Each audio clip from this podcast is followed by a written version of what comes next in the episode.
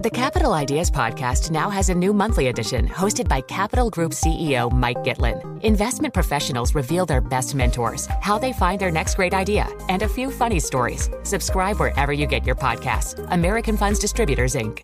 The countdown has begun. From May 14th to 16th, a thousand global leaders will gather in Doha for the Qatar Economic Forum powered by Bloomberg. Join heads of state, influential ministers, and leading CEOs to make new connections, gain unique insights, and uncover valuable opportunities in one of the world's most rapidly rising regions.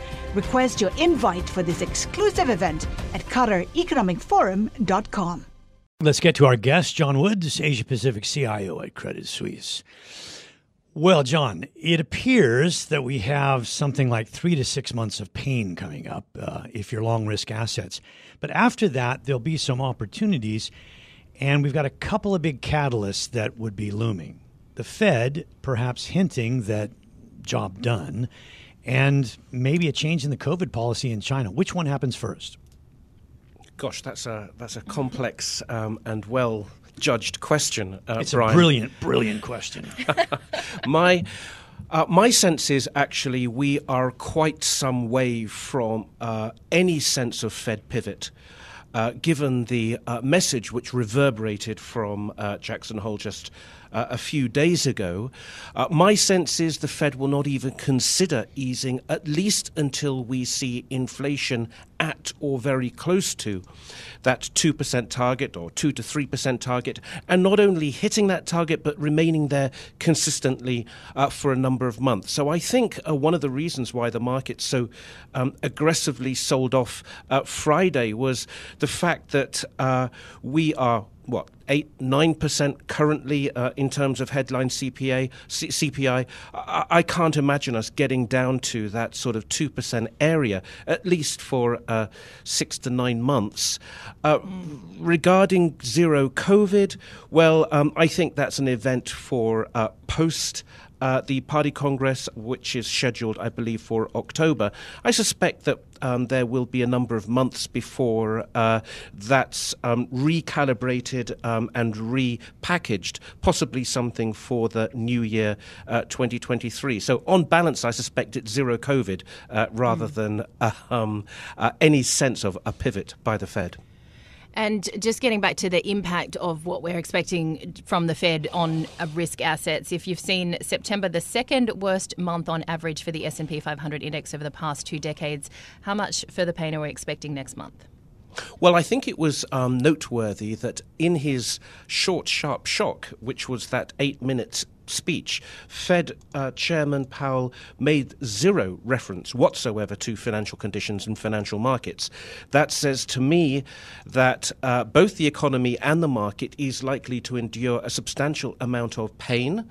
Um, in uh, in as uh, en- inflation is engineered lower, uh, and by the way, one of the reasons Credit Suisse unusually uh, moved its uh, tactical allocation to underweight equities for the first time in a very long time in anticipation of a deceleration in uh, economic growth, um, a compression in margins, uh, and frankly, a higher probability of recession. I did say three to six months of pain, and it seems like you're saying it could be more. Uh, well, absolutely. It, it, it's really a, a, function of inflation and how enduring and how sticky uh, but, but that is likely to be. Investors will want to get out in front, right? At some point, they'll be looking perhaps beyond uh, the recession. Uh, yes, I guess they will be looking for opportunities uh, and cheapened valuations. Um, we're not there yet. We're not anywhere close, I think, uh, to these sort of levels, which would be attractive. By which I mean sort of two, uh, two or th- uh, sorry, one or two standard de- deviations below a ten or even fifteen year mean. Bryan, we're not there yet, and, and I suspect it will take some time uh, for that to happen.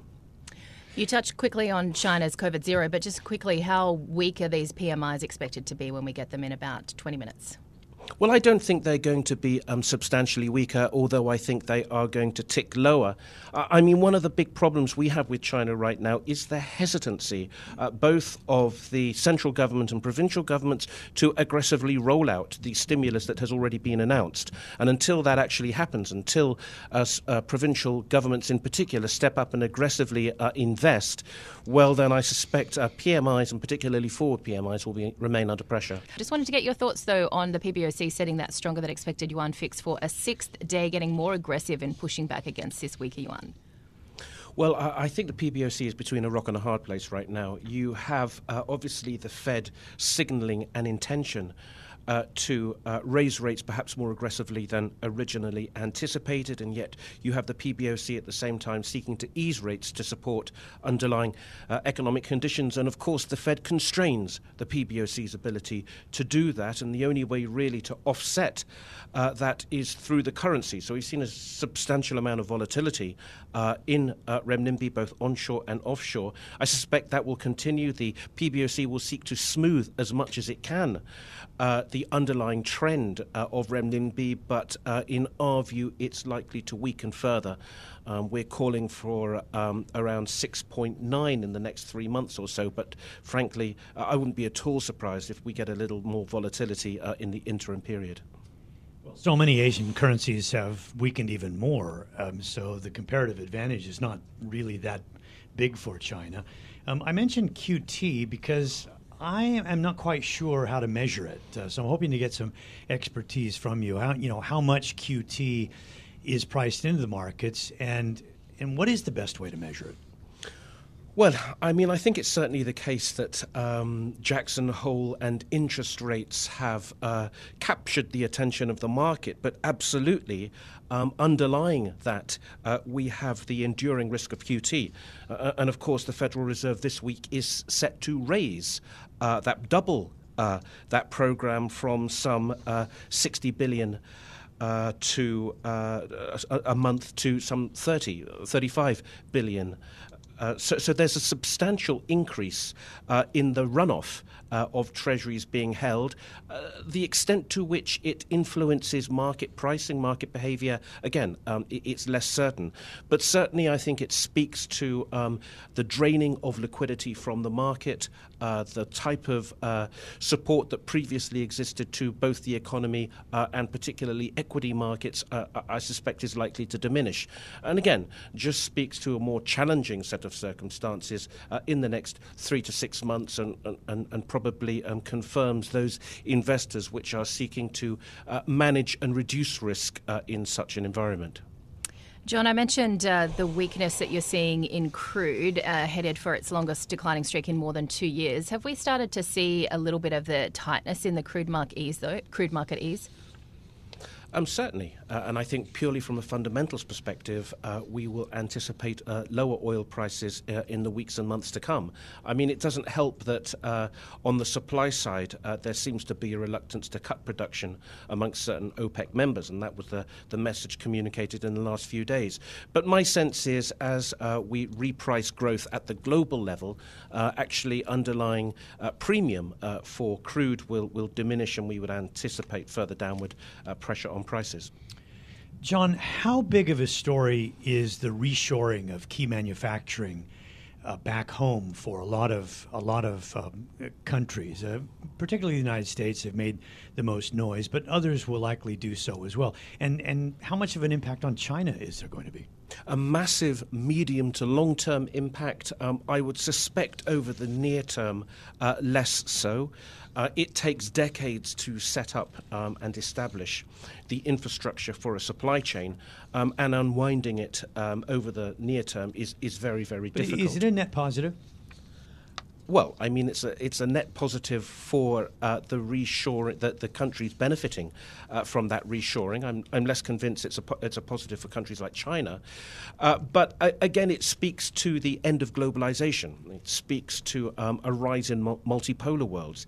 Uh, it speaks to uh, the geopolitical divisions that are now impacting the political, sorry, the economic uh, outlook for um, our global economy. And, and again, I don't see that changing anytime soon. So, over the medium term, absolutely, countries um, in and around the United States, for example, Mexico, Canada, uh, will all be major beneficiaries uh, of reshoring and something similar, comparably, in the EU as well. John, always a pleasure. John Woods joining us in Hong Kong, Asia Pacific CIO at Credit Suisse.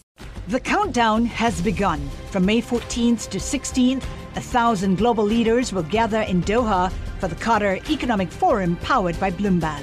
Join heads of state, influential ministers, and leading CEOs to make new connections, gain unique insights, and uncover valuable opportunities in one of the world's most rapidly rising regions.